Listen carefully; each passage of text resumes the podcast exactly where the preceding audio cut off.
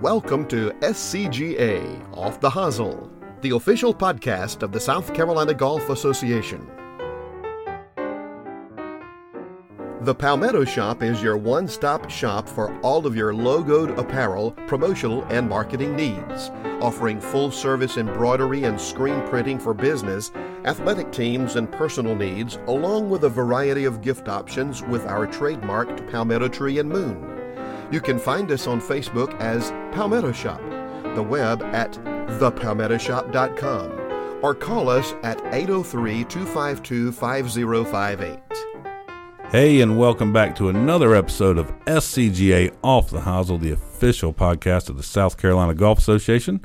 I'm Alan Knight, joined by Biff Lathrop. Biff, what's going on? Man, Alan, the tournament train is rolling right now, baby. We're full steam ahead. It's It- going strong here at the SCGA offices. That time of the year, my man. It is that time of the year. The uh, the temperature's right. The golf courses are good. Yep. Um, we have we've been on a roll here, but you know that's that's what we do this time of year. So that's that's how we roll. Our our, our staff's very used to it, and um, we've been we've been getting on it. You know, we uh, just started off last week from the last time we were together for the podcast was uh the SCJ Junior Championship we did out Yep. at Forest Lake. Um, yeah. Great championship. Al, I know you were out there with us, helping us a little bit with some of our stuff. I, I, I don't know about you, but in 25 years, I've never seen anything like what we saw at Forest Lake with the with the membership support and everything they did for that golf tournament. It was incredible. They they raised over fifty thousand dollars for that tournament for the junior championship. That's big, man. it was incredible. They had tents and hydration stations and Yeah, um, it was- it just made it really really neat for the kids. It was an experience for the kids that they have probably never had before. Yeah, I guarantee you there's a handful of them that have not experienced something on that level. The parents, I'm telling you, the things like that, the parents love it too. That nice sitting area. Yeah, yeah. Relax. It's not often you get it. I mean, we've seen tents, right? This, this thing was 50 by 60 foot, and they, they brought in rental furniture and put it right there behind 18 green with that amphitheater, and they had a fan going through there. Yeah. Did you see that fan? You I see how big it was? You know, you know the official name of that fan? Big ass fan. Is it? It is, and it is. Oh, wow. That's the official label underneath the switch to That's turn it on and off. That's accurate.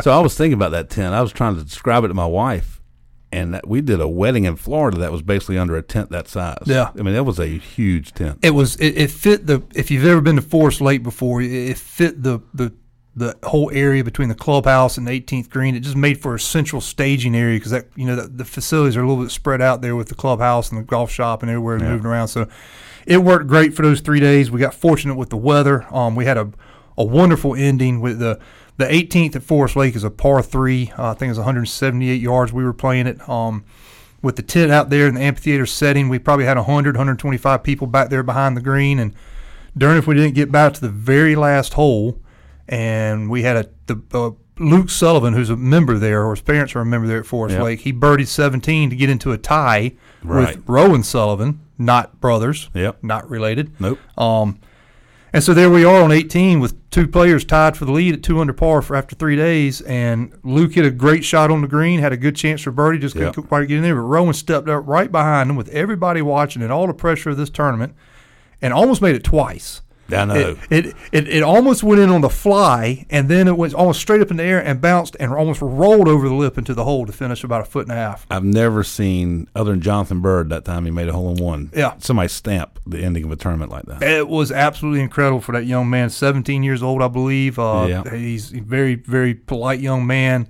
Uh, did some interviews with you, I think, afterwards. Yeah. and Did a good job. I don't know if anybody heard the podcast that Alan did with him earlier, and he's Yeah. just really good guy. He is a good kid. In fact, Bennett Jordan texted me talking about that interview and how just mature that young man is. Yeah, and and, and for those that did, don't know it, it, it- he he also received a two shot penalty on number four that day in the final Yeah. round for for We go over that on that podcast. You need to listen to it. need to listen to it. If you haven't listened to it, you need to go hear it. It's it's, Yeah. uh, it's pretty interesting. Did a good job with it. But the one thing I didn't, I didn't ask him if he received yet. He told me in this post round interview at Forest Lake when he won that the legendary Frank Ford was going to buy him a steak dinner at Hall, wherever you want to go. He said Halls, obviously. Yeah. Uh, that's pretty special, man. I, I, I, you know, Country Club of Charleston member. Um, I've already talked to Hart Brown. They want to get the trophy down there and have it in their trophy case for the year that Oh, he, he's nice. at it. So that's the heavy one. the, the big one, Yeah. the good one, and, and they're, they're excited though. I mean, and, that, and that's kind of cool. I mean, that's what you you know that's what we want, and all Yeah. member clubs supporting their juniors as such. That's great, man. It was really good, and you know we got done with that, and our junior crowd turned right around. We had a, we had the Grant Bennett qualifier at Darlington Country Club uh, on Friday. Uh, had 45 kids. We took a total of nine kids, made it for the Grant Bennett Junior Invitational the next week. Good way instead of just turning everybody away. Well, that's what we're trying to do. We've, we've got so much interest in these golf tournaments, both SCGA and JGA events, that we're trying to do more qualifiers. And, and this is a way to play your way in instead of just getting Yep. flat out told no. So Yep. um, had a good day there. And then went right from there. Our, our, our SCGA staff went to Santee at Lake Marion, and we did the lefty righty championship that, that weekend. It's always a good one. That's always a fun one. Lake Marion's good to us. They, you know, they give it, they give us a golf course. They let us shotgun on a Saturday and Sunday, weekend day. Um, and you know, we, we we're, we're very privileged to be able to go there and be able to do that because there's not many facilities that let you do that on Saturday, Sunday. No, and they have that new putting monstrosity. I It's don't remember huge. the name of it. big, big putting green. Yeah. like the fan. Uh, big ass putting green. I'll give them a little plug real quick. I just happen to be saw it on the internet somewhere, but you can get for one hundred thirty nine dollars two rounds of golf and accommodations overnight at Lake Marion. It, I just they- happen to know that. and they treat about you right. They feed you breakfast. Oh, I yeah. think they do a barbecue dinner for you. I mean, it, it's listen. If you got a guy's trip and you kind of got a budgeted guy's trip, that is Yep. the place to go. It is. It really is. It is. Um, but we had a good two days there. Uh, Brent and Barry Roof, the Roof brothers, Good for the Roof Brothers. took the lefty righty championship with a score of 65 65. They won by three shots. And in the senior division, Steve Horton and Rich Weston, nice. 64 67, they won by three shots in the senior division. So the lefty righty was fun. And, uh, you know, we also continuously with that event, we do the left handers championship. Right. So they have to hole out every hole. The left handers have to play every Yeah. hole. The righties get to watch if they Yeah. if they're out of the hole. Um, but wouldn't you know, Brent Roof got him another title, 72, 69, and 141. Uh, two shot win over 15 time winner Stan Sill. Wow. Yeah. So yeah, I was just thinking Robert Dargan, Brent Roof, Stan Still, and maybe Brian Lee. Yeah. And I'm not trying to diss any of the left handers. There's a lot of good there's a lot of good ones. There's a lot more good ones today. But just that playing this and that are con- consistently compete for this title. And you know, it's things like uh, I, I- I sent Brent a congratulations after he won the championship, and I said, "Man, that was great. You and Barry winning the golf tournament. You know, that's awesome. And congratulations on your win." He goes, "Well." He goes, I had a good partner. Barry did all the work. I said, Brent, you- won the left-handers too, also. So, Right. Um, and then the seniors, wouldn't you know, Rich Weston, who his team also won the lefty-righty. Rich Yeah. Weston won by uh, five shots with a 71, 73, 144 score. Rich is Rich is that left-hander. I don't know if you've seen him. He plays a yellow golf ball and he hits it so daggone far. It is incredible. I probably recognize if I saw him. You'd ra- he won our senior championship at the Patriots a couple Okay. years ago. Yeah. Rain, rain shortened, but he he, he did Yep. take the title. So Yep. um, so while that was going on, we had our junior crowd back at Florence Country Club setting up, getting ready for the Grant Bennett Junior Invitational, which was a three-day event. New three day event. New yeah. three-day event. We're making that move with a lot of our our junior championships, trying to go to three-day events now, and yeah. With Uh, a cut. with the cut, and it was a as usual a, a great three days at Florence Country Club. Steve Bear and his staff do such a good job for us, and the golf course, and Drew Clark, the superintendent there, Yeah. man, he just had that thing pristine, um, on point. And uh, Walker Jennings from Greenville, South Carolina, took took a three shot victory over Rowan Sullivan, Yeah. our junior champion. Um, uh, Walker shot 67, 69, 69 for a 205 total. So Good for him. pretty impressive. And, Good and good kid. another good finish for, for Rowan too that week. He's he's on fire. So Yeah.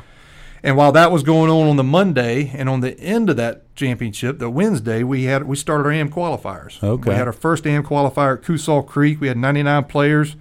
Uh, we ended up with 25 qualifiers. It took a score of 75 or better to get in. Yeah. And Brandon Hyatt and Danny Azalian shot 68 each. Danny Azalian, Yep. good. So uh, to take the medalist honors.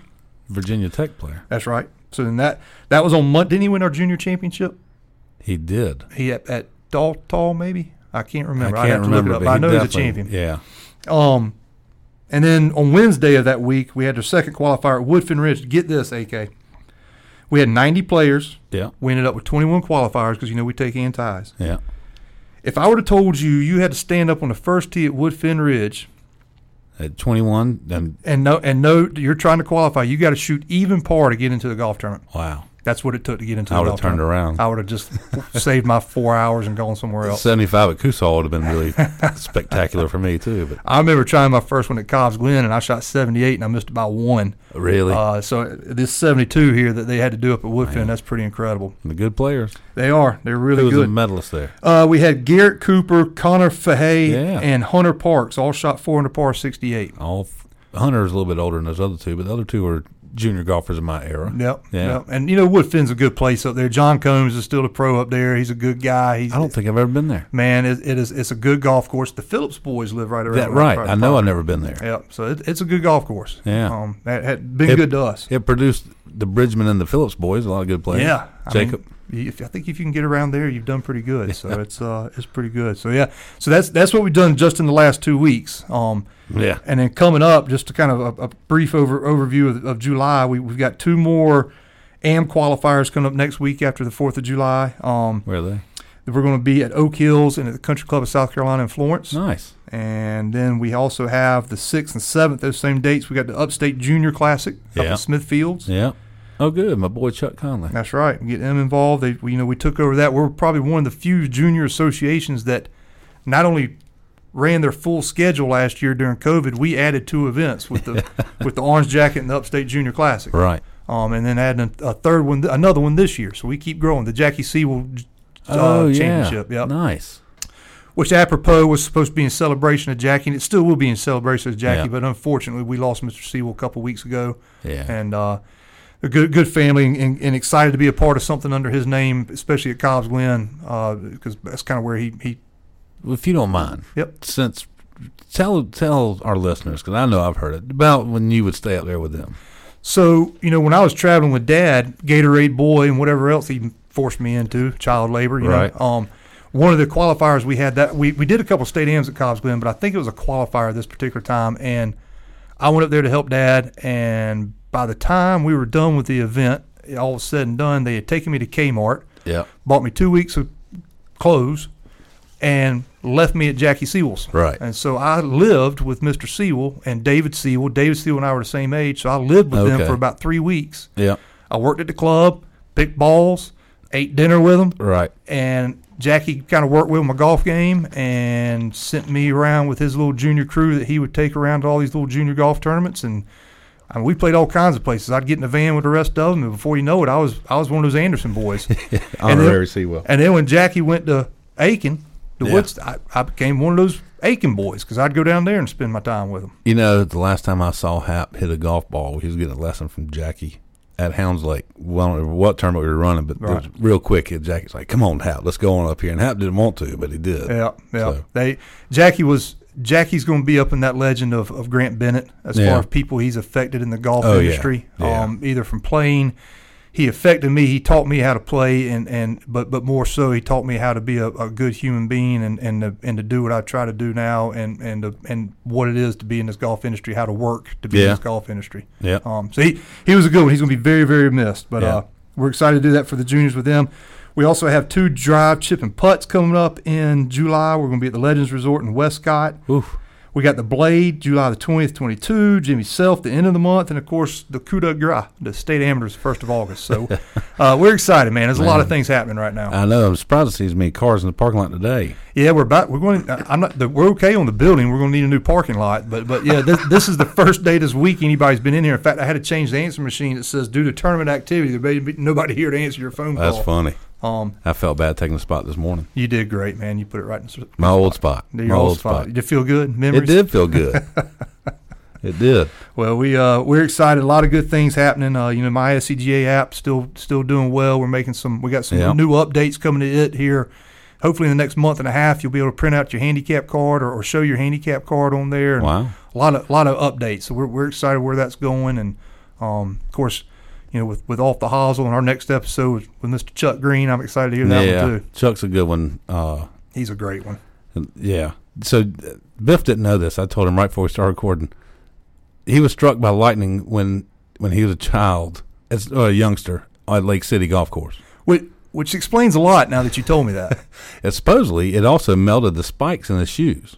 You know, because you're wearing metal spikes. I mean, lightning is no joke, man. I mean, Oh, it- I know. It, but gosh, to be able to get struck by lightning and, and Yeah. live to tell the story. But we did not ask him about it. I forgot. Was not able to ask that day, but I did want to mention my man, Chuck Green. Well, I did learn a lot about Chuck that day, and that you know it's one of the fun things too. about this process. These things, you, you know, we think of individuals like a Chuck Green as a grass grower and, and, and what have you, but this man is multi talented. He's got all kinds of skills. I might just refer to him as DJ Chuck or whatever his DJ name. He had a DJ. he did name. have a DJ name, so Uh, that was that was neat. I think y'all enjoy it. And here's Chuck Green.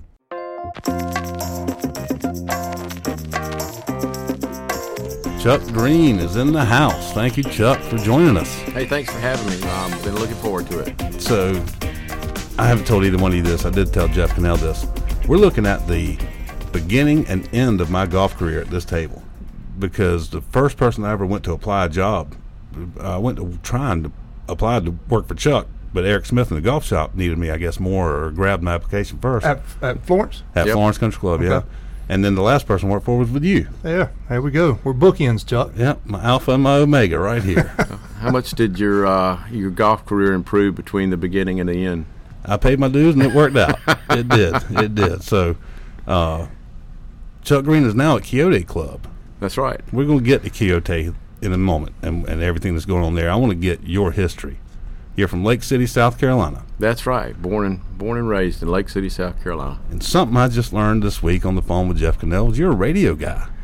Yeah, it's kind of funny. Uh, that was actually my passion uh, growing up. Uh, you know, we were the largest tobacco market in South Carolina, along with Mullins, and uh, my dad was old school, so I started working as soon as I could find somebody that would put me to work. So, um, but he owned uh, a radio station called WJOT. Okay. uh, which was founded in 1954 by a guy named J. Olin Tice, which is where the letters came from. Okay. And eventually, uh, you know, Dad bought the radio station along with two other owners. And um, I got into radio. I was, uh, you know, started doing little dabbles. I love sports. I wanted to be a sportscaster more than anything in the world Okay. And I did little league games. I did high school football, baseball, basketball. I helped out with some Francis Marion stuff later on. But I actually had my own radio show uh, in the afternoons from like one to five. So I spun vinyls, um, you know, earning my money through high school and college. What kind of music were you playing? Rock and roll? Oh, it was the greatest era of rock and roll ever, ever. So, as a matter of fact, kids now you'll you'll hear them playing music, and it's you know something from the '70s, early '80s. Uh, of course, the Beatles were the big, you Yeah. know, the big back in the early '60s. But oh, I loved it. But sports was my, I mean, it was my deal. I just. Uh, Boy, I just wanted I wanted to be a sportscaster so bad. Uh, my my dad uh, actually was good friends with Bob Fulton, uh, Oh, the wow. old voice of the Gamecocks Man. and uh, he worked with him at WIS here in Columbia years ago. So I even came up and sat in the booth with Bob and watched him do a game, and uh, you know I, I took a lot of the stuff from him. And uh, gosh, I just uh, I love doing high school football. That was probably the most fun. At the stadium? Yeah, I did Lake City High School football. Man. did some of their baseball games, and uh, you know, I did some basketball. I, I would do it all. I'd do any of it. I emceed beauty pageants. I mean, I was the MC of the Lake City Tobacco Festival. so um, anything I could do to get in front of a mic. I hear you, man. I never knew that. Never Yep. knew that. I've known Yep. you for since 1995, basically. Do you have a catchy little name for your radio show? Jamming with Chuck or something like that? Do you Um, remember? Actually, um, I was the Green Machine. hey, I knew we'd get can it out. see that. I can see that. and you have tapes of that too somewhere. I do, I do. I had them on some old cassettes and all, and uh, I had some reels. I actually had them converted over to some uh, some CDs that I do that I have at my house. Can So you email me a copy of? I wouldn't mind hearing that. I I got a few things. That would be great. I, I- I don't know if I can get it on an email, but Okay. I, I'll figure it out how to do it. I, I'll find somebody young that knows how to do that, and see if we can't do that. So how'd you get into golf? You know, um, my dad, actually my granddad's farm, uh, it was an old horse track. Uh, they used to have Sunday races with horses out there. Just local pickup kind of. I mean, they would have. It wasn't like the Kentucky Derby, Right. but they, they had a horse track, and Okay. people would come on Sunday afternoons. So my granddaddy's farm, eventually in the early '60s, a lot of the business people got together. So um, we built Lake City Country Club. Started it back probably '60 or '61. I was probably four or five years old. Really? And we built the first house. Uh, still there. My mom still lives there. She's 86. Really? Right across from number one tee box. So Wow. the first nine holes at Lake City Country Club is still on what is now my property, along with my brother and sister and, Oh, okay. and a couple of first cousins from my dad's side of the family. So. Y'all lease that property? Um, Yeah, out? we lease it to the club, and uh, we actually have some more holes. We built the the next nine holes, uh, I think it was probably in the early 70s, and then there were a couple other property owners to make the Lake City Country Club work. But uh, yeah, Has Derry Ruthven been there the whole time? no, um, Okay. Derry's been there a long time. Though. Yeah, yeah. I grew up. Uh, I grew up right across in the first tee. You know, my saying to a lot of people, and I don't have children, but I, I really feel for parents nowadays. But when I was a kid, my mom didn't know what hole I was on, but she knew where I was. Right. And nowadays, you know, I don't think they have that. Uh, that security about where their kids are. So Yeah. I was fortunate. I mean, I played golf uh, as soon as I got home. uh, I did my homework, and I was on the golf course playing, and we just played the dark every dadgum day. You and Marion Fowler? I had, uh, you know, Lake City actually had some pretty good golfers. We had uh, Jody Boswell, we had Dr. Marion Fowler, we had Glenn Ruffin, we had uh, Dean Wyndham. Um, there were quite a few pretty good golfers to come out of there. But see, I grew up under Russell Glover. Okay. Russell was my golf pro, and Randy, his brother, was a pro at the Wellman Club. But at Lake City, he was at Lake City. Russell was at Lake City for years, Oh, okay. years, and uh, everybody loves Russell. Oh yeah. And uh, Randy uh, was his brother, was at the Wellman Club, which um, Was that fairly new at the time? Yeah, the Wellman Club um, was after Lake City, Yeah. but great golf course. And I hear Florence County's trying to buy it and work something out with Tom Watson to maybe bring that club back. Yeah. I always thought it was a really good golf course. I think we had the amateur championship there one year. It's been, May- it's been a while ago. have. I believe so. But um, you know, you talk about my career. I, there, there came a point with radio where I realized two things. One, maybe I'm not as good as I think I am. But you know, in, in radio, you really have to be at the right place at the right time to move up and everything. And it just the stars never aligned. And um, that was back when smaller radio stations were getting bought up by the bigger conglomerates. Um, so uh, I was talking about the Wellman Club. A good friend of mine, Gary Arthurs, was the superintendent, and I was dating a girl from Johnsonville. Yeah. And um, you know, he's like, "What are you going to do?" And I'm like, "Golly, you know, I love golf so much." And you know, I was a I was a decent amateur. I was never pro material. I just I didn't want to be confined to a golf shop. And Gary graduated NC State, and he says, "Why don't you go back to turf school?" So, um, you know, I did play four years at Francis Marion, and Yeah. I got out and worked for my dad, and that was the radio bit, and it didn't didn't work out, and that's when Gary made that sugge- suggestion. So I went back to Horry Georgetown Tech, and uh, got my two year turf degree. Wow. I didn't realize So- you were a, uh, mole cricket. Were they mole crickets back then though? We had mole crickets. Yeah. I'll tell you what, it's really funny. I, I loved baseball as a kid growing up. That was my other passion, and golf and baseball were in the same season, just in the spring. But I can remember playing little league baseball at uh, at the park in Lake City, and you know I played first base, and I saw these little things just running around on the sand clay infield. We didn't have grass infield back then. We barely, barely had grass in the outfield. So, but I, you know, they would come flying around, and you'd swat them away and everything. And little did I know that later on in life, you know, those were mole crickets. The number one arch Yeah, enemy. that- well, it's one of our number ones. So Yeah. Anyway. I was wrong on the Wellman, by the way. It was Wedgefield Plantation. Okay. So Right, correct that. I remember that because uh, I did play in the uh, state am at Wedgefield. that was uh, David Dupree won that year. Yeah, Which is a good friend of yours. That's a good transition. You and Do were pretty good friends, weren't Dew you? and, Dew and I were very good friends. Uh, he and Chip Prezioso, um, you know, I don't want to jump ahead of the history, but, Yeah. you know, I started at Florence Country Club out of turf school, and Chip and David were the ones after 13 years that talked me into coming up to Columbia Country Club. Yeah. I So- uh, But I cut my teeth at Florence Country Club. I want to ask you about something that I never understood. The dog, Ginger. Yes. So I would I'd work in the mornings, and Chuck would show up and would have this old dog. This dog was old, and would drop him off and make it walk. Uh, Ginger, I'm sure, loved to walk, but I just, but it wasn't even your dog. Well, no, it was my dog. Okay. Uh, you know, and and it's a good thing that y'all can edit some things out of this conversation. But there was a lady named Lib Arrowsmith, and she was married to a prominent attorney in Florence, Booby Arrowsmith, who had a massive heart attack in court one day. And Miss Arrowsmith, and I later, you know, she said, "Call me Lib," which I did. She had a golden retriever. She walked every morning, every morning on that golf course. Yeah. And one day I noticed that she didn't have the dog. And you know we'd spoken, but we didn't really know each other. I was always cordial. Hey, Miss Arrowsmith. Um, anyway, her dog, she had to put her down.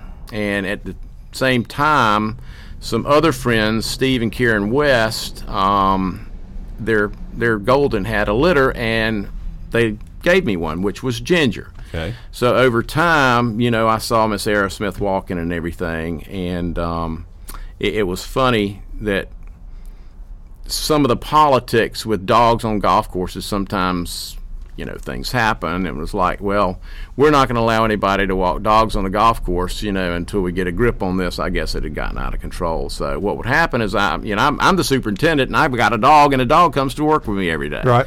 so i would bring the dog to work Lib would actually walk the dog before anybody got there, so nobody knew she was out there. So she, you know, if you, do, it's like the tree falling in the forest. You know, does it make a sound if you're not there or not? So Right, right. she'd walk the dog, take the dog home. I'd pick the dog after work, take her home, bring her back the next morning. It was like Okay. a You had- revolving door. You had a daycare for the dog. I basically did. so awesome. anyway, she And became that- a very dear friend of mine. That was an old brown beater truck you drove that they gave you back then. Yeah, that was a real honey. It sure was. so that was uh, that was actually the one Mike Purvis had, and uh, I inherited that. Okay. So. Was he the super when you? Mike was there when I got out of turf school. Um, he actually called me. I interned at Florence uh, in '83, and uh, his assistant at the time. Um, I, I- you know, I, I didn't know this was going to happen, but anyway, back in the overseeding days, um, his assistant decided his girlfriend was more popular than watering his overseed. Mike got all mad about it because it died. So he called me and he said, Would you be interested in the assistant's job? And this was in October. And I'm like, I don't get out of school until April. He said, I can hold on until then. so I basically, unlike a lot of people getting out of turf school now, I mean, I moved right into the role of an assistant. And, and as luck would have it, it didn't happen in radio, it happened in turf that Mike got offered the job to go build Wachesaw Plantation with Olan Mills and Wadsworth and, and, and that group down there. So he left, and I took over as superintendent in 1985. And the wheels really started turning because we uh, we had a golf pro, Scott Bailey, um, and Scott really got into rebuilding Florence Country Club and talked the membership into it. And so, in a matter of two years, you know, we basically had it approved. We had John LaFoy as our architect, and we were going to switch to bentgrass. And the funniest thing was, I traveled a lot to see other golf courses that had done the reconstruction. I went to Alabama, up North Carolina, Georgia, and all. And it was funny when we had the membership vote there was one member that you know we were wondering how many of the Florence Country Club members were going to vote for it or against it or whatever. It was a big political thing. But Yeah. the great thing that happened was the guy presiding from our board was Judge Weston Houck, who was a, Yeah. uh, a federal judge. Yeah. So we had the right guy, you know, running the program. Yeah. And one of the members, I'll never forget it because I was so excited and so enthusiastic. My first big project and everything, and we were switching to bent grass greens, and we got ready. And this member stands up and he's like, "Y'all think I'm gonna vote against this, but I'll vote for it on one condition." And he pointed his finger at me and said, "Y'all've got to fire him and get somebody in here that knows what they're doing before I'm gonna spend this kind of money." Oh wow! And I'm sitting there going, There's some encouragement. Oh my gosh, all this work I've done and everything. And fortunately, Judge Houck looked at him and said, uh, Sir, if you're through with this witness, we'll proceed with this Wow. operation. Wow. So, anyway. Man. But uh, yeah, we rebuilt it in uh, 87 and opened up in, in 88. But the funny thing was Scott Bailey, who really pushed things. You know, Scott came to me one day and he's like, I'm not going to see the end of this project. And I didn't know what he was talking about. So he ended up going to CCNC and you know in the feeder program with Buck Adams, you know, who was a very prominent pro, had turned out tons and tons of great professionals. Um, you know, Bob Boyd was one of Scott's guys, and Bob became my golf pro at Florence Country Club. Yeah, I was going to get to Bob here in a second. Well, I'm, I'm sorry, I led you no, right in no, there. you did. Uh, I want to back up real quick to the Houcks. So Judge Houck, Weston Houck, was the judge who ruled that a female, I believe, can go to the Citadel. If, if I'm not mistaken, he did. He made a very controversial ruling back in the mid '90s, but I was great. I was Billy Houck was Doctor Houck was That's a, right. a man. Of I mean, I used to take care of his greenhouse when he would go on vacation. Mm-hmm. But Doctor Houck and Judge Houck didn't get along. not okay? a not a bit. What was the relationship? They're Brothers. brothers. Oh, okay. But so Billy Houck, Dr. Houck wanted to sell as a Callaway driver. I remember Great Big Bertha wanted 300 bucks for it.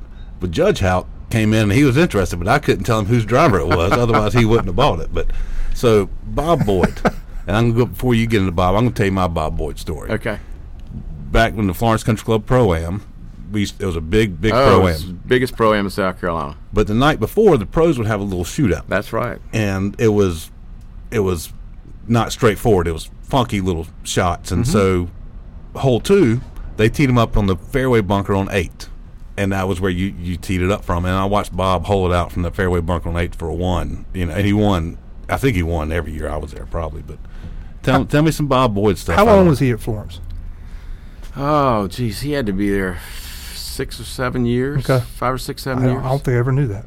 Um, yeah, you know, I mean, I have so many Bob Boyd stories. Oh, I know. Um, you Cat- know, it's, you know, it's, it's. I was fortunate to really get to know him, and not just from a business and a professional relationship, but a personal relationship. I became very close with he and Pam and McLean, and um, you know, I actually caddied for Bob in six PGA's, and a U.S. Open, and the Heritage, and the GGO. I, okay, so I knew I knew I didn't know about the Heritage and GGO.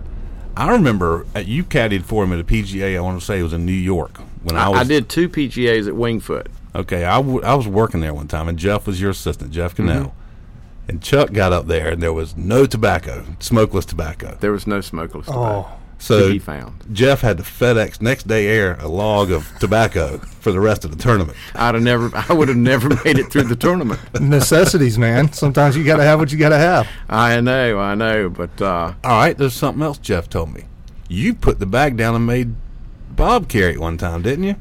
I, I, th- well, I did, Yeah. um, because I told him, you know, and uh, Dale Quinn, who was a good friend of ours from down in uh, New Orleans, he used to be at Metairie down in uh, New Orleans, and actually, we called him Cutter. Actually, Cutter did it one time. He, he got so mad at Bob for not listening, and he just dropped a bag on like the 14th hole and started walking off. And Bob's like, "Where are you going?" He said, "You can carry your own bag."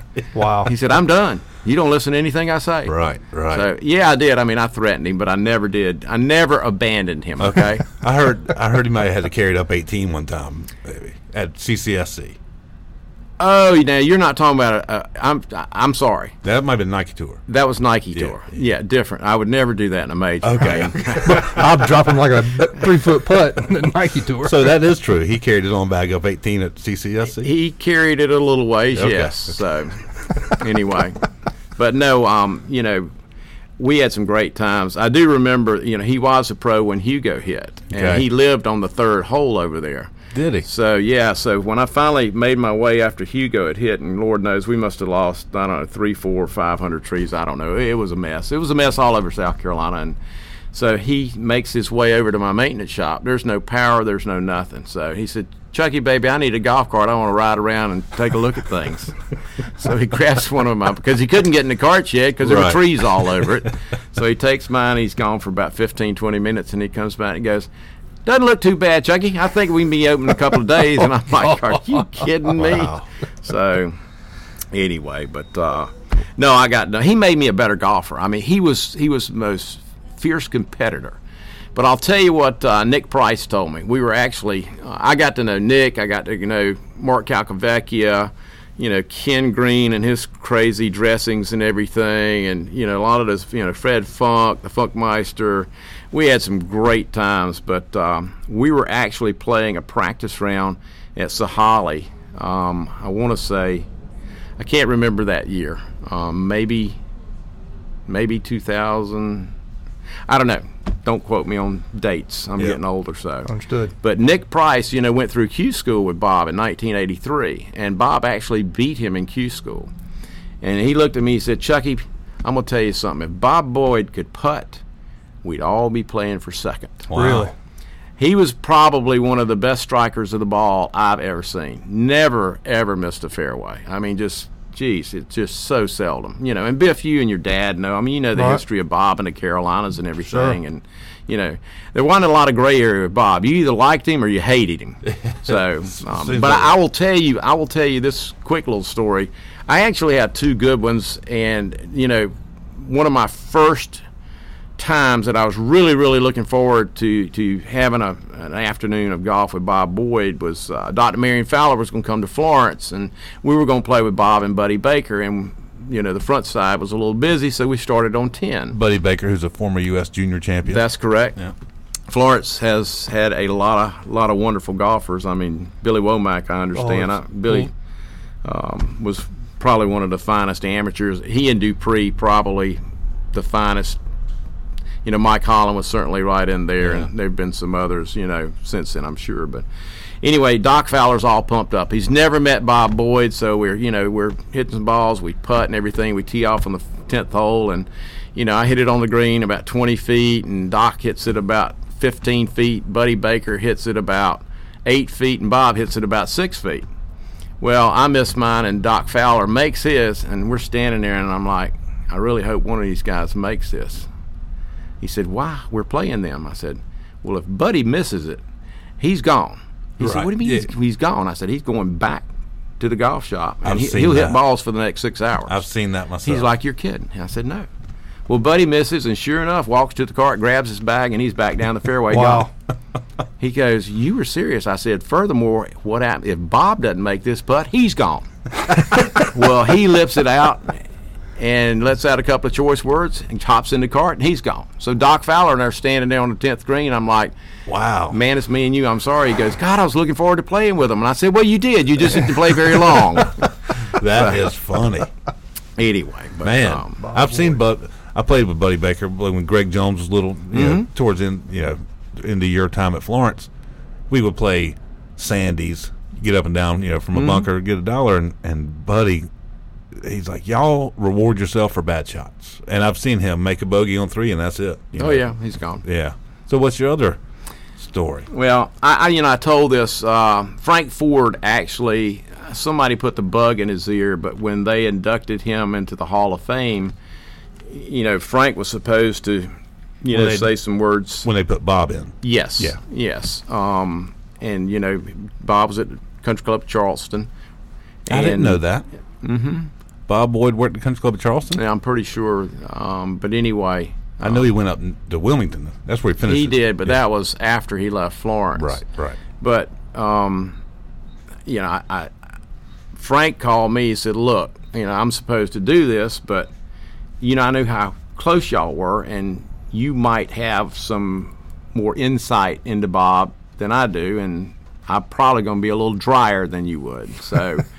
Anyway, they I accepted and I was glad to do it, but but I'm gonna tell you, I mean, and, and I know people will probably say, you know, this is just a joke, you made it up or whatever. It's a true story. Okay.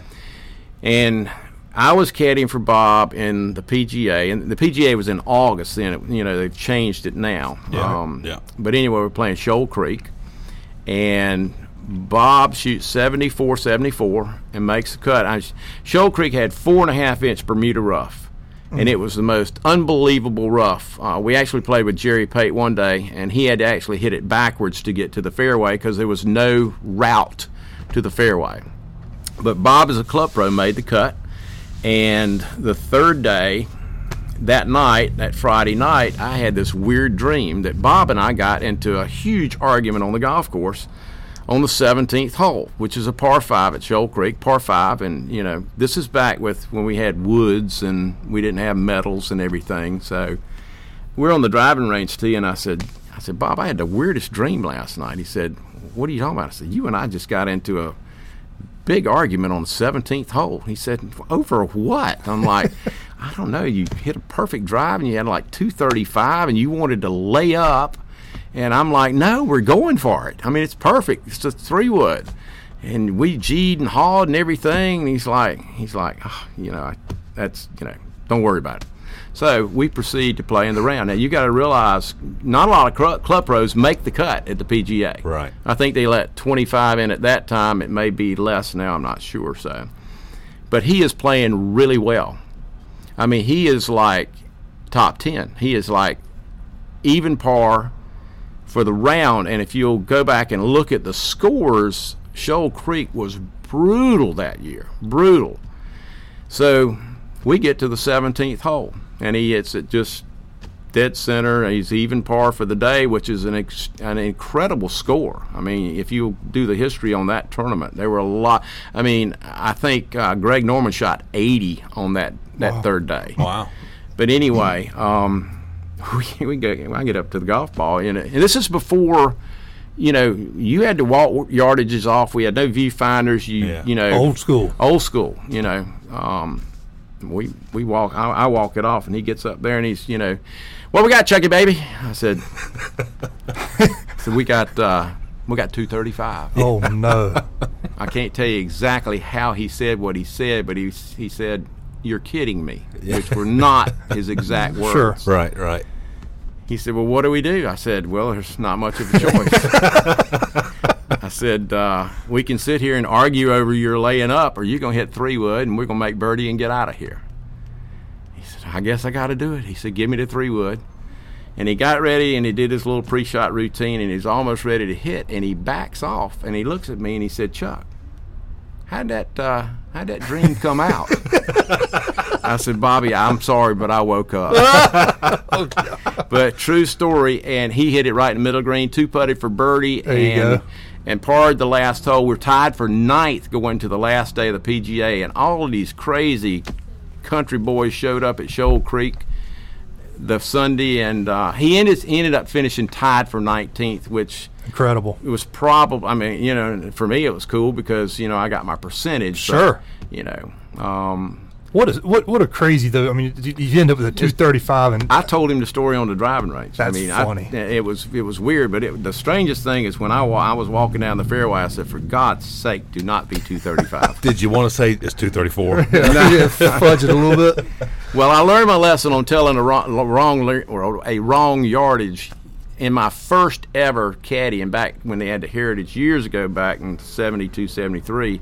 I caddied down there, and you would just go down and hope you got a bag or whatever. And I actually got a bag for Cesar Sanudo. Okay. Cesar Sanudo was in the Hispanic culture. You know, it's Lee Trevino, Rod Curl, Homero Blanca, Cesar Sanudo. He was from like El Cajon, California. And I learned, you know, on that Monday, we, were, we had no yardages. We had to walk everything.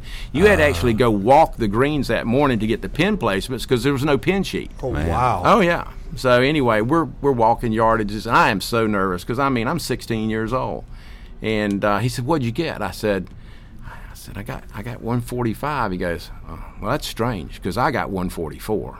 And I'm like, "These guys are good." Good. yeah, yeah. I'm I'm in the general area. I, I need a five to ten yard discrepancy there. Yeah, So Bob leaves. Eric Smith comes in. that's correct. You and you and Eric, good buddies. Uh, I would was that's the way I seen. him. That's who hired me was Eric Smith. And, Smitty, he, yeah, he did. Yeah.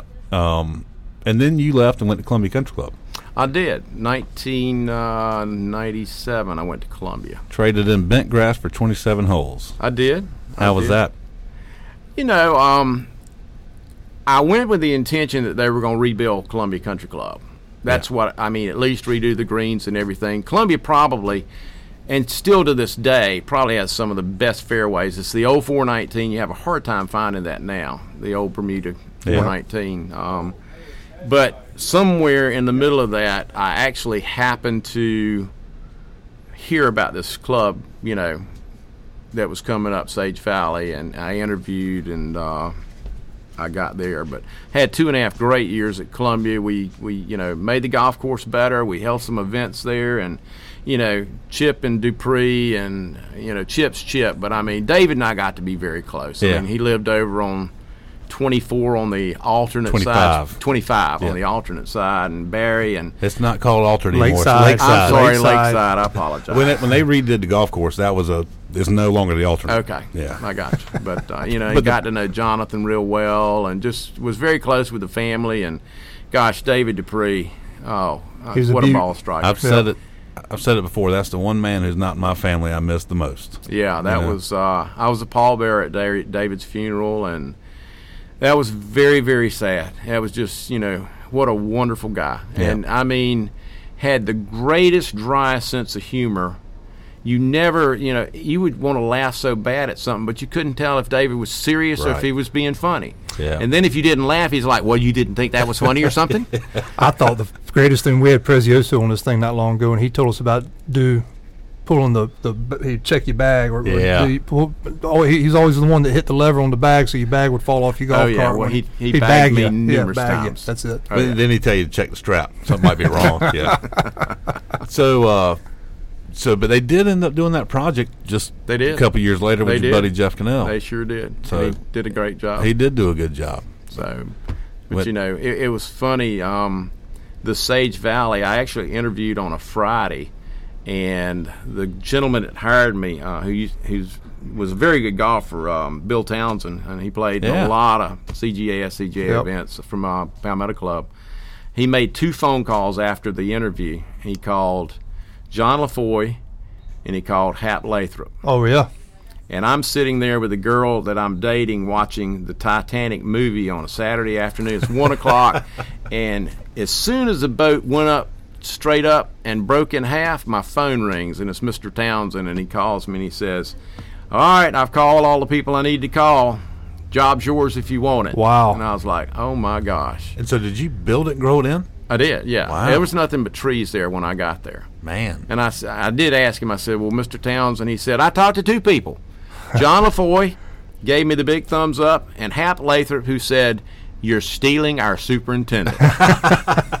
so, that's true though. but I, That's yeah, I went there in 2000 and uh, awesome. I didn't had know a that. great career there. I love that place. It's a wonderful place. Um, I didn't realize you built it. I really didn't. I, well, I mean, I didn't physically, I'm- but I, you know, you were there for the grow in. And, Yes, yeah, I mean same we- thing you're doing We now. hadn't taken any trees out. Um, you know, we didn't. It was just a tr- track of timber.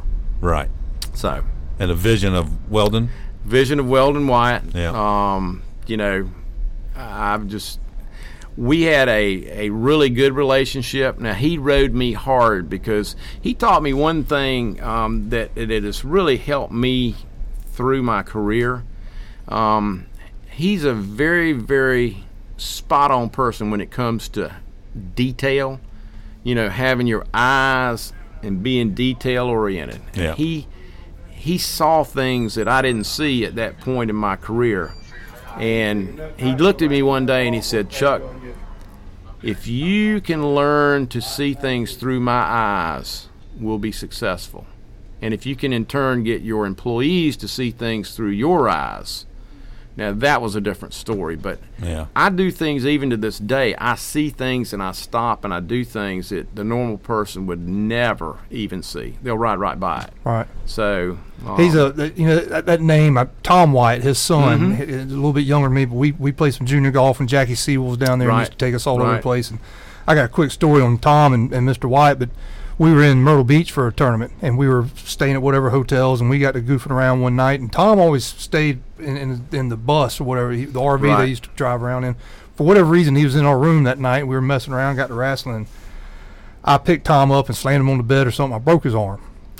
I had to call my dad that night and say, Dad, I, I've, I've broken Tom Wyatt's arm. He goes, You couldn't pick anybody else's arm to break other than Tom Wyatt with Weldon, his daddy, and everything else. I oh, never, yeah. never heard the end of that. Tell me if this is true or not. Something I'd heard back when you were at Sage Valley. You had two radios. One that you know every superintendent carries to keep in touch with his maintenance crew, and then Mr. Wyatt had his own direct line to you. Oh, he had the pipeline. Yeah. Mm-hmm. I mean, it's kind of before the cell phone, before everybody went cell phone. So Yeah, as a matter of fact, when I was building Sage Valley, um, that's I had to have a. We had no cell, service out there, so I had to have a truck phone and then a flip phone. There was no service, but no, we didn't have phones back then. He Right. had radios, and uh, my nickname became "Come In Chuck."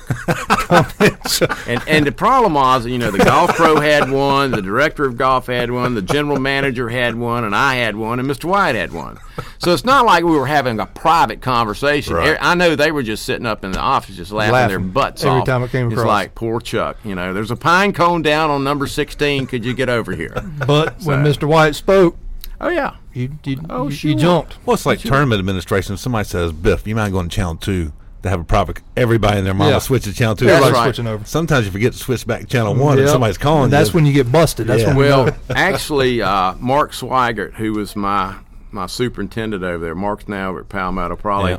you know, I've had some really really good ones in my career. Um, you know, Swigert, Cannell, uh, Mark Swigert, Jeff Cannell, uh, Brandon Engel, I had Bo Cooper in Florence, Oh, and. John Roberts, who's at Atlanta uh, Country Club. Um, but you know, Mark and I didn't tell anybody. I actually got the guy from Augusta Communications to give us a private channel on just our two radios. Did you really? Right, and I'm a Gamecock, and, and a Gamecock, and Swigert's a Tiger. He played for Clemson. Great guy. I mean, Sure. just wonderful guy, great golfer. Um, but we had a private channel. Well, the the logo or the go to was Go Tigers, which you know why couldn't we do Go Gamecocks? something. Yeah. But Yeah. but I always knew you know Mark would come on and go come in, hey Chuck, Go Tigers, and so we'd switch over. We had our own private channel. Yeah. Yeah. That's cool. That's when we really needed to get down and dirty, and nobody needed to hear what we're talking about. hear you. So I like that. We at one point I think Joe Quick and I adopted Earnhardt. To me, it's Channel Three. yeah, you go to right. Utah. Utah. Yeah, Utah. Give me two. Yeah, Utah. You can say that because nobody else would know. But uh, so from Sage Valley, how many years there? Nineteen. Nineteen Gosh, years. dog. 19 years. Hosted that Sage Valley Junior. That was a big deal too. Well, I tell you what, it uh, it was something. You know, it's uh, you know, it, it it didn't happen this year because of COVID and Right. everything. Uh, actually, two years I think it didn't happen. But uh, boy, you know, there are so many kids right now on the tour that played in that junior invitational. Yeah. Um, that are really, you know, Scotty Scheffler, I think. Um, there were, I mean, Joaquin Niemann. I mean, these kids that came through there, and I'm telling you, and I know y'all do the juniors and all of that, but watching these international guys and everything, boy, it was incredible. it's I mean it still is and, and now they I think they've added girls to the field so that so Uh-huh. it's a smaller field for the boys and the Right. girls but the girls are in there now but At the Sage Valley. yeah Wow. yeah in fact uh, you know Jonathan Grizz just won our amateur championship at Columbia Country Club last August as a 16 year old youngest ever Mm-hmm. right. uh, I, he he contacted me to put it in a good word for him to get him into the junior invitational down there. I said, "My gosh, that's But something that used else to be there." the only person who got in.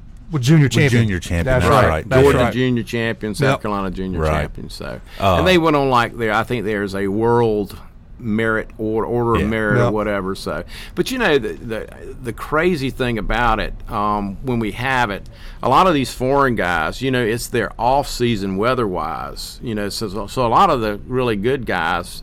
Are, Aren't in shape. Yeah, exactly. But uh, I'll never forget Mr. Wyatt. Um, either our first or second year, a kid came over. I don't remember his name. The first day, and, and this is when it was like a Friday, Saturday, Sunday event, and we sent. They, we changed. I keep saying we because I still feel like I'm part of Sage Valley. Sure. So 19 years, you yeah, should. Yeah. But um, anyway, this kid shoots, and it's firm and it's fast, and the greens are 12, and this kid shoots 62. Mm. So Mr. Wyatt comes up to me and he goes, Well, they tore your golf course up today.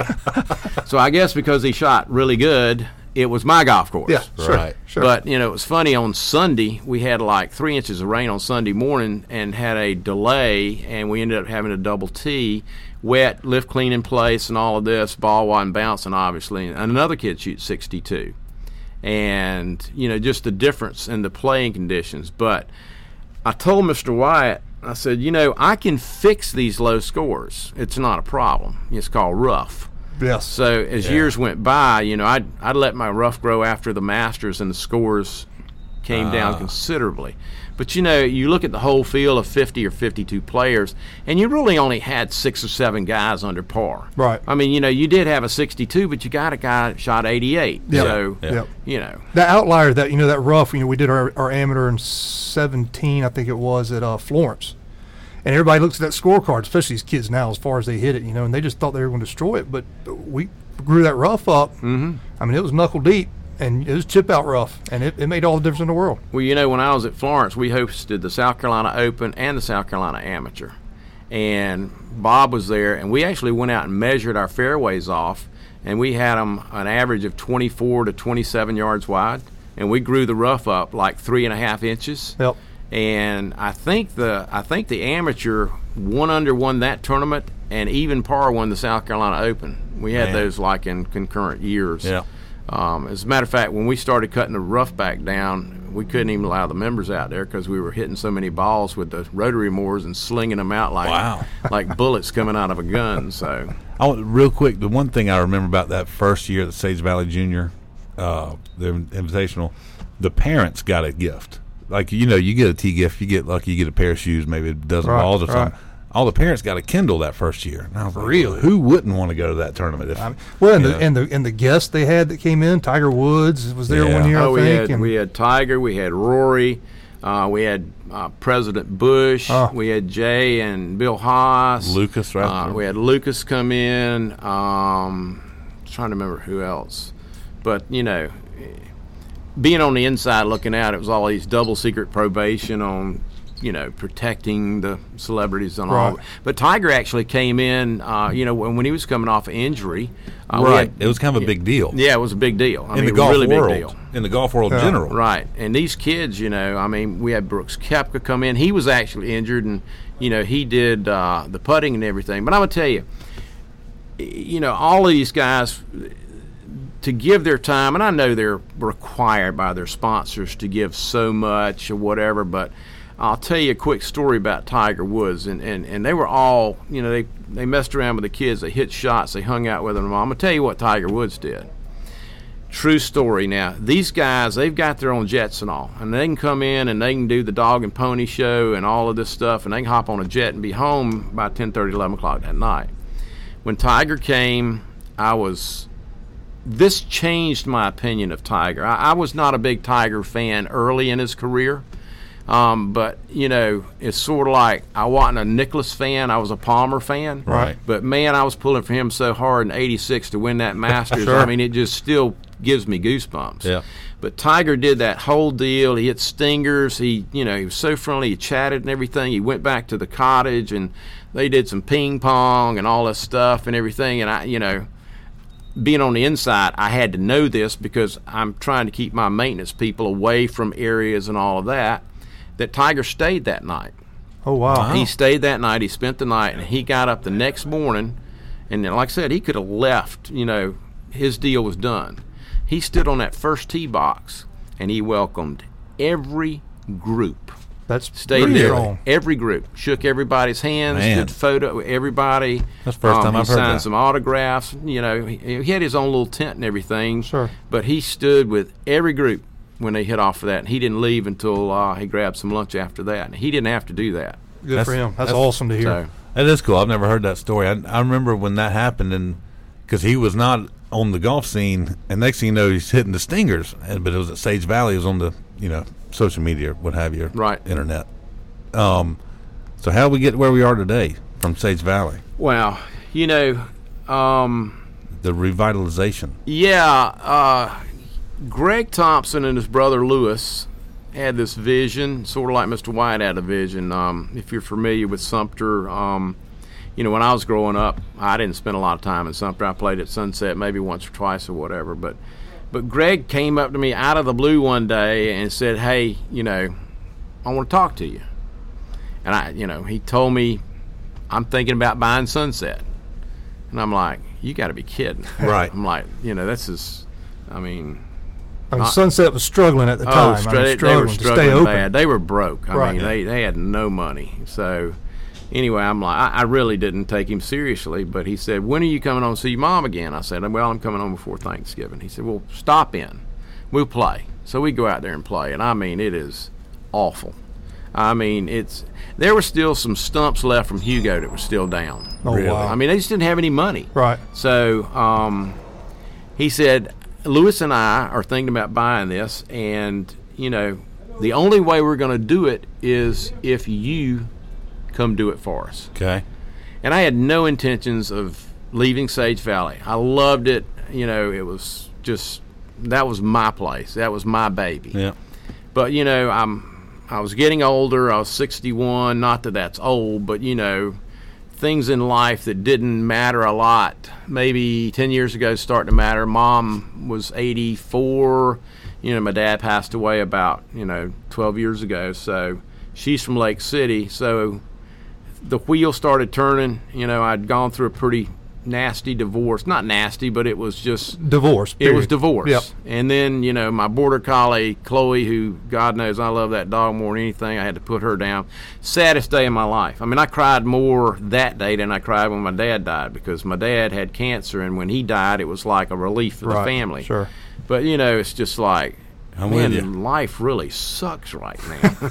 but you know, Yeah. I mean, and and when Greg explained the vision of the downtown revitalization, starting a charter school because you know the school systems weren't doing a good job of educating, and you know, I'm I'm not I didn't know what was going on, and he started explaining to me what he wanted to do, his restaurants downtown, um, you know, his business ventures and everything, and then he comes up with, well, if you don't do this, don't let it bother you that you're letting the whole community down. Oh wow! Oh, Thanks. What a sales pitch that was. Yeah, so I went down and I played, and you know, I still had no interest, and I, I stopped by again and saw him before Christmas, and he's like, "We're going to do this. We're going to pull the trigger on it, but I need you." You know.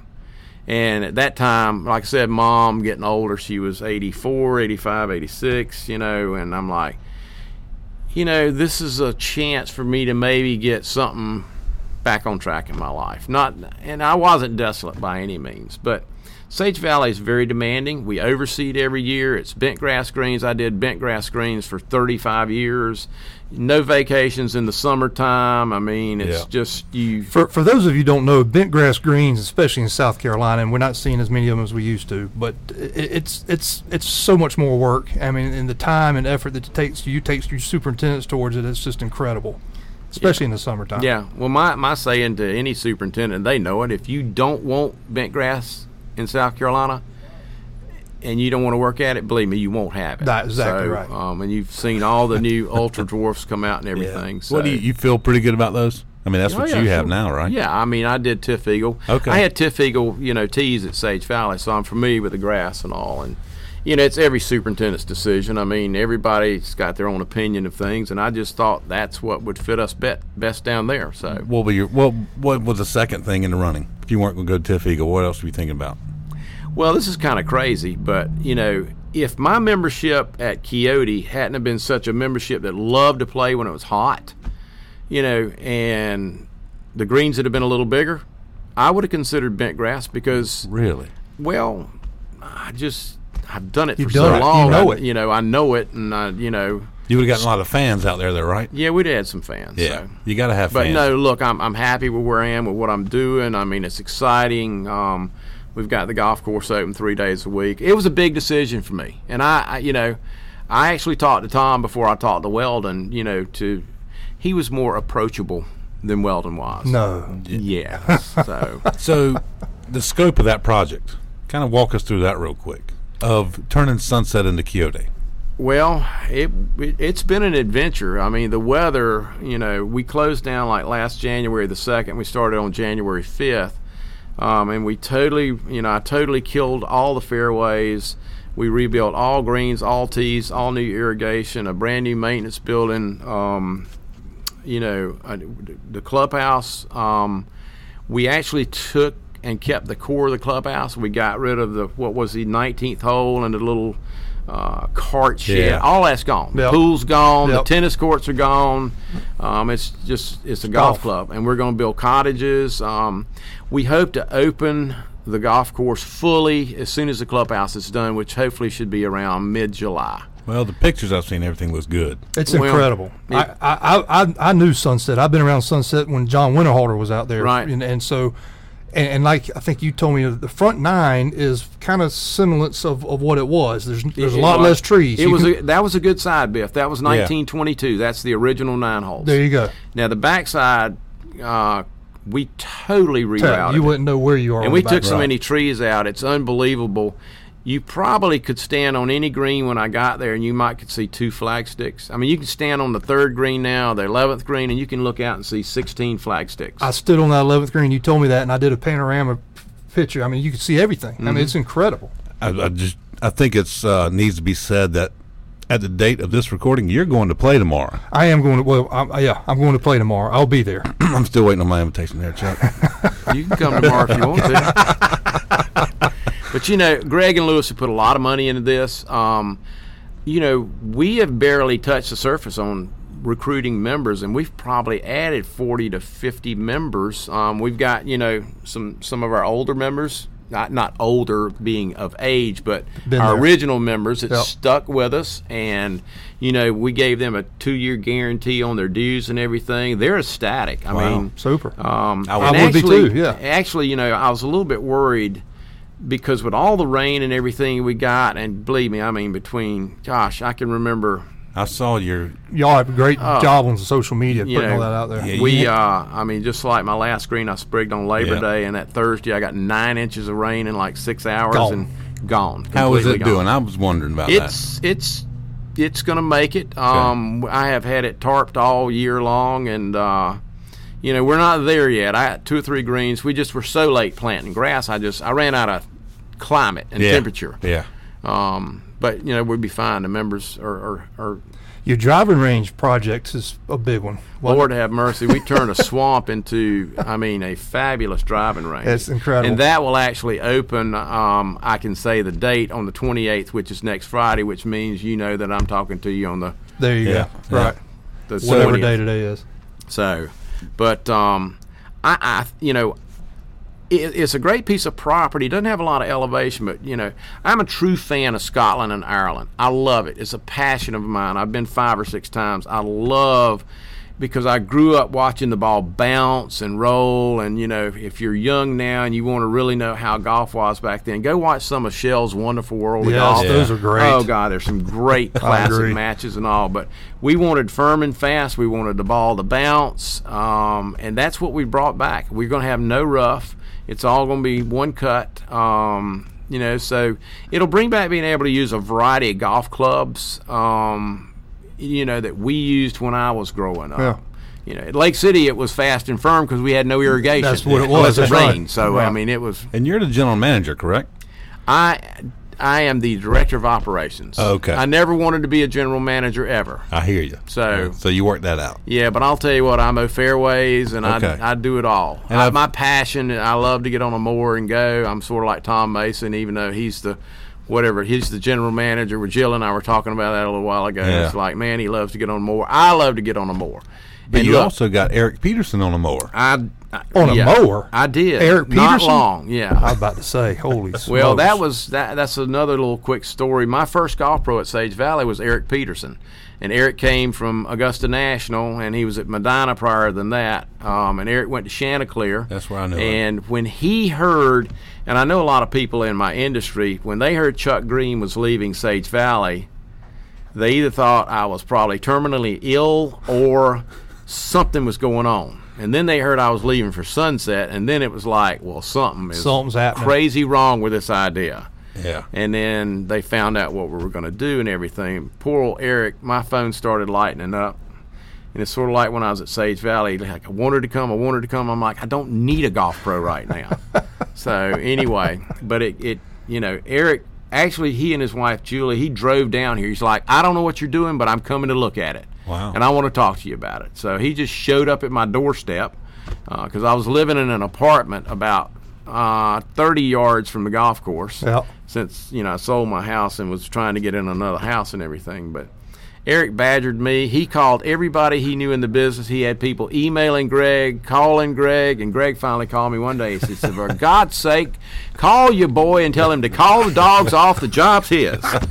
So I always wondered how that happened. there you had it. That's funny. So, do you ever do you live in Sumter now? I do. Okay. What about you? Want to go to Speedway one night? Sumter Speedway? It's right down the street from my house. Let's- I- I, I call can you, hear will them. you All I go? gotta do is put the. Matter of fact, I don't even have to put the windows up. I can still hear them. Will you go with me if I come to town? I sure will. Cool. We go, we go. It's a great little fun. eh, Now you talking about old dirt racing and Yeah. fun Old school. times, man? Yes, sir. I usually go about once every other year. We try and get a trip down there. Oh man, it's fantastic. that So, first year, though, the cars came by and that all that dirt comes by You with weren't it. ready for the dirt No where you way. make sure you sit high. Yeah. or get back. That's right. Or look. That's look like the first right. time I went to the dirt race over in Charlotte across from the Speedway, and I was like, you know, great seats and all of that, and I'm like, we're going higher because I'll never forget my first NASCAR race.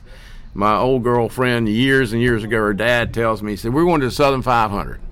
I'm like, this is great. I've never been before. You know, so we get there and we walk down there. We're right on the start finish line. We're on row two. I'm like, this is phenomenal. How'd you get these Oh, tickets? How dirty were you? I'm like, after about 10 laps, I mean, I fortunately had sunglasses on, but I mean, I had rubber all Oh, yeah. over me. It would hit you in the face. You know, the best thing is when a caution was out and they were stacked up because then they'd all go by at one time and you get a break. But once they spread out, it's like just peppering you with rubber. Well, blam, blam, blam. Oh, that is fun. I remember. Yeah, I do remember you going to Southern 500 and Jeff, and and I still get my tickets Oh through yeah, Jeff. yeah. We still we still have uh, season tickets over Yeah. there. Yeah, it's funny about Canal though. I you know I haven't said anything, but Jeff and I, we became, you know, not only work cohorts and all because I hired him from Lexington, Kentucky, but very very very good friends over the years. But it was funny when I hired him at Florence, and you know the brown pickup truck I was Oh, yeah. driving. Okay, so that's that's my truck.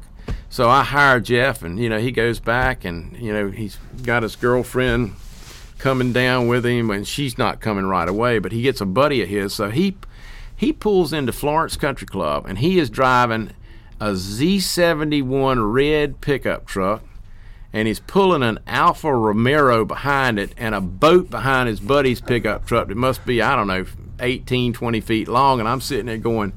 This boy doesn't need a job.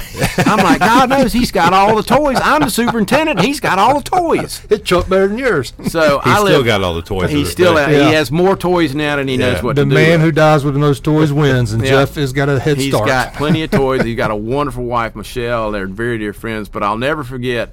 I had to call the church. I live right next door to Calvary Baptist Church That's where when I I was in church. Florence. My address, by the way, was nine one one Cherokee. oh wow, And love it. That was a great house, and it was a lot of fun there. But I had asked the church if he could park his boat in their parking lot because he couldn't get into my driveway with it. But the church always had a, a sign on their placard. You Yeah. know, every week they change it, and it was something that you know put you know godlike thoughts in your head. You know, leading up to the sermon on Sunday. And when we drove in, it was right there in front of Jeff. If you think you've arrived, think again. Oh wow. And Jeff's like, should I turn around and go home? Man, I got to share the Chuck Green story as we wrap this up. So the first time I wore spikes was with you, uh, golf spikes. It was a maintenance play day. You just kind of had your guy. I remember we put a keg of beer in the back of a Workman and just rode around. And we were on 11 green, and I drugged my feet. Ooh. Yeah, and I mean it was.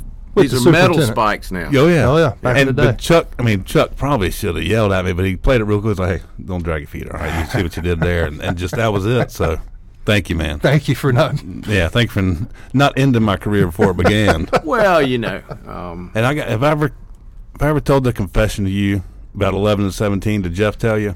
uh, not to my knowledge. Okay, this is coming out on air. Not, this is a big deal. Uh, so you it was a Monday. You were airifying. You let me help, and I, I, main thing I did was shovel plugs Right. most of the day. Right. Well, towards the end, I was doing some seeding. You were you were putting some seed in. We down. were interseeding the bent grass. And so there's 11 and 17, okay? And I I did 17 or I did 11 and I ran out of seed on this one, so I went and got more seed and dumped it. And Jeff, I remember Jeff goes, "You didn't mix those together, did you?" And I said, "Yeah." He goes, "Don't tell Chuck because one was Penncross and one was A1 and you were testing them, but I had Completely Right. screwed up the Yeah, test plot. yeah. You, you, you did. It was that was before A1 was actually on the market, and they Right. they had me testing it. And yeah, and I screwed that up. So, So, Good job, I Al. apologize. Anyway, it's 20 okay. that would have been 1995 or 96, so we're Yeah. 25 years later. Well, that wasn't as bad as the guy that actually opened a bag of ryegrass seed and it fell over in the back of his cart and he didn't know it and he drove through the whole golf course. Oh And no. of course, about 10 days later, there was this huge green streak. I mean, all through the golf course where the ryegrass had germinated. Oh my god. Well, I remember Jeff told me a story. There was some type of chemical he was spraying, and he said that your your uh, the way you had your tank, tank calibrated, it would only do 14 holes. And so Jeff had done the first 14, or he got through 13 and a half, and on 14 green he forgot. He went back to fill up and went straight to 15. Forgot to do the other half of 14. And Chuck called him out and said, Jeff. It was a week later after the chemical had kicked in. It's like, what do you think's going on here? Because this side's perfect. It's a straight line. And then I think sp- that was y'all were testing the chemical then and realized that it worked a certain a certain thing. Mm-hmm. So things like that happen, Yeah, huh? He, he tried to tell me that was his test plot. Yeah.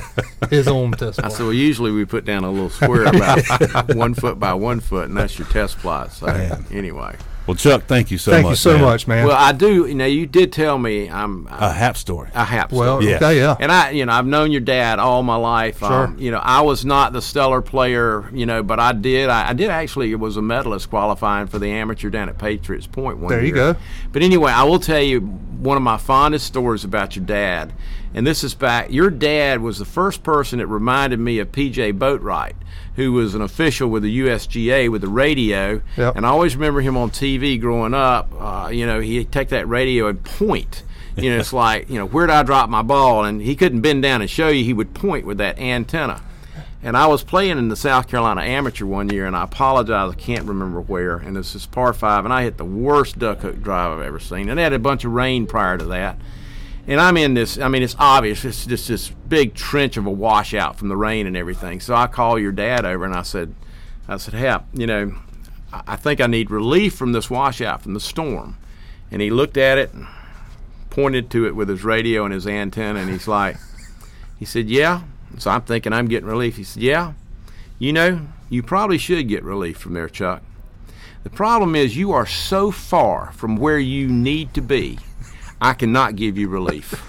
Oh wow. Uh, he did. No drop late. I mean, I was I was 50 yards from where I needed to be off the tee. I mean, it's like he was like, "How did you even get here?" He's making It a was judgment. and he's making a judgment call. And he told me, he said, "I can't. You're so far from where you need to be off the tee. I cannot This give is you." so bad I can't even help So you. I had to take a one-shot penalty, unplayable lie. That's my old man. He was he was hard. Great guy, though. He's Great a good guy. guy. Thank you very Yep. much. Thank you. Well, good luck down there at Quixote. Well, Yeah. thank you, and uh, you know, thanks for having me. This was a lot of fun, It and was. Uh, you know, it's, it's an exciting time. Um, it's really gotten my juices going again. I love Good. all my people at Sage Valley, and I miss them, but you know, this is kind of special. Uh, since I don't have kids or a wife, you know, doing something community-wise, Yeah, sort of puts something. a good feeling in your heart. And Yeah. uh, I do have a new border collie, and she's wonderful. There you go. What's her name? Her name is Bailey. All right.